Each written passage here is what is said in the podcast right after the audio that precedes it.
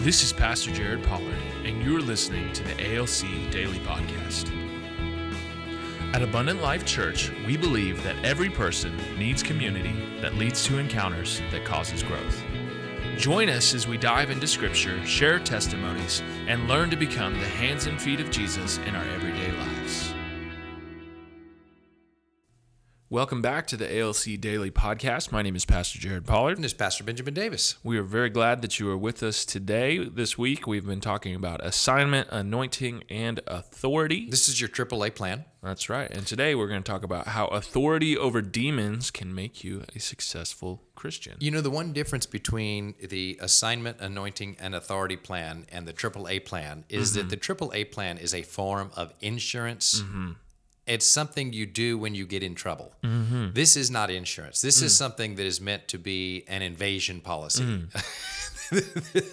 These are this is an invasion strategy. this is offensive. this is an offensive, not offend your emotions. This is a Offense. offense. This Yeah. is I am invading the kingdom of darkness with my assignment, anointing, and authority. So, how authority over demons can make you a successful Christian? Um, in Luke 10 17, after he sent out the 70, now some translations call it the 72. Um, and there's a there's a little bit of a uh, what do you call it a scribe typo there. The scholars say half of them come down of the scribes came down on 70, half on 72. I go with 70. Not that it's a hill to die on, only that these Bible numbers are are always symbolic. So it's always so 70 is probably the Bible symbolic number they use. So, um, but the ESV uses 72. The 72 returned with joy, saying, "Lord, even the demons are subject to us in Your name." Now, do you find it surprising that that's what they really found astounding? Hmm. I do. Because I'm like, your assignment was to cleanse the leper. Now, I'd come back saying, Lord, I saw a leper get Yeah. cleansed right before my very eyes. Yeah. I mean, because that would be an astounding thing for me. Um, and uh, or you know, raise the dead. Lord, we saw somebody get raised from the dead. Yeah. I mean, you know, I think um, trying to put myself historically in their shoes, um, they probably maybe the demonic was the most relatable. yeah, Is probably more of what I'm thinking because you know you think about the context of the demoniac and all Right. those. So they they have experience with those things. As far as physical health went, I feel like they probably were like, well, none of that's possible anyway, Mm. and so it wasn't as relatable. But the demo- the demonic was probably more relatable. yeah, and I think especially with the uh, context of all of the uh, you know worshiping Roman gods or Right. or even Baal still at that time. So you know that, that's probably why it was more relatable. The other thing is that 2,000 years down the road, we've got all of this scripture and Mm-hmm. all of this history that has taught us we got authority over demons. Mm-hmm. So for us, we're reading it through lenses backward, right? Yeah. But for them, they had never experienced authority over demons before. Yeah, it would have been something. It was a first. Yeah, well, I think about, and you know, of course, this is a theatrical thing, but you think about the Chosen and the that opening scene with Nicodemus. Yeah. um, and so it would have been something that, hey, this is what the Pharisees and the priests and things would be doing. This isn't something that would fall on us. Yeah. So it's a it's a whole level of authority they've never experienced. So let me read the passage again and ask you, um, as I'm reading this, think about what do you think are the common demons that the American Christian in 2022 faces? So the 72 returned with joy uh, to Jesus after their missionary assignment, and they came back exclaiming, Lord, even the demons are subject to us in your name.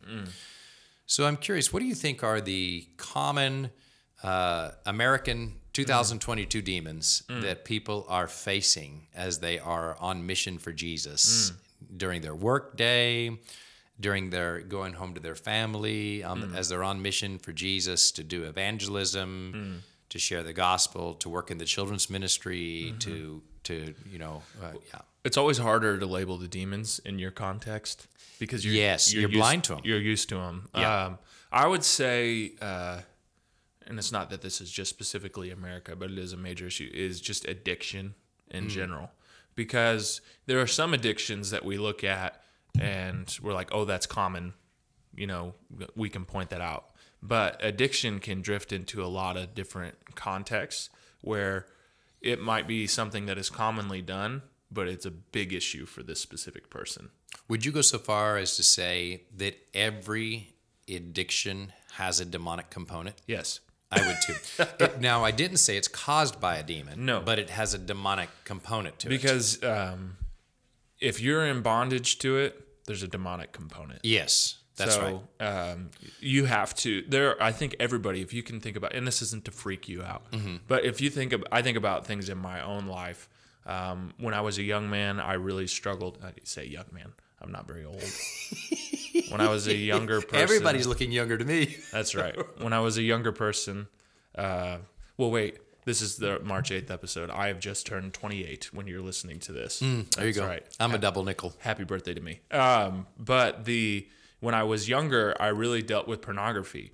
Well, looking at inappropriate pictures in and of itself is not necessarily demonic, although there's a lot of things that we could go down along with that. But the compulsion to be always drawn to those things, there's a demonic presence attached to what's going Yeah.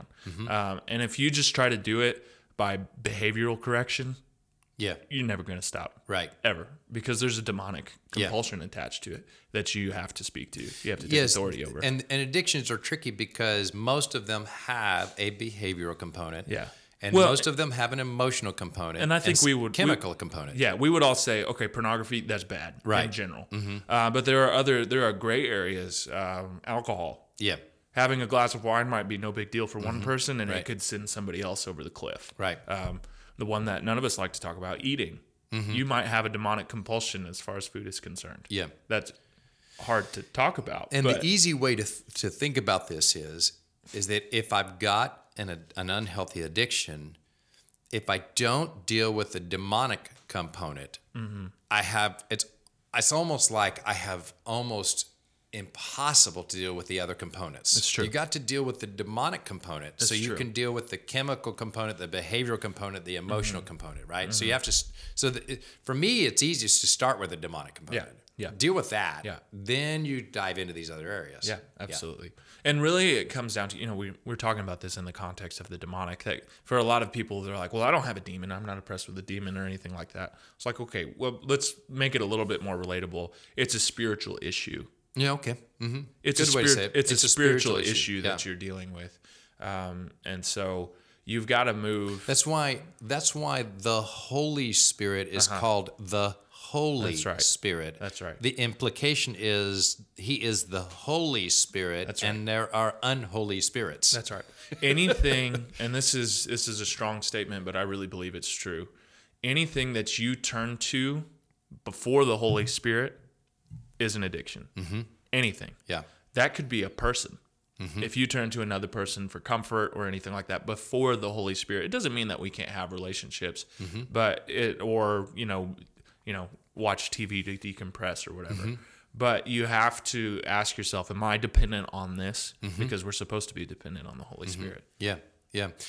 Uh, I find this to be a difficult thing because when you go into another culture and you're on mission, it's so easy to spot their own, their demons. Oh yeah. Why do we think it's so hard to spot our demons? Again, we're we're desensitized. Yeah. We're used to them. Um, and I know you can go down the whole argument. Well, if you're a Christian, you can't have a demon, and then oppression, and all of these different things. Yeah. Um, I think all of that's just a big old distraction to us not dealing with certain issues. Yeah, whether you're possessed or oppressed Yeah. or demonized, the issue is you got to deal with it. you're struggling with there. There are Yeah. opposing, Yeah. uh, e- evil spiritual forces right. that are that are withstanding. That's right. Yeah. So, um, how authority over demons can make you a successful Christian? Mm-hmm. You're going to need to use your authority right.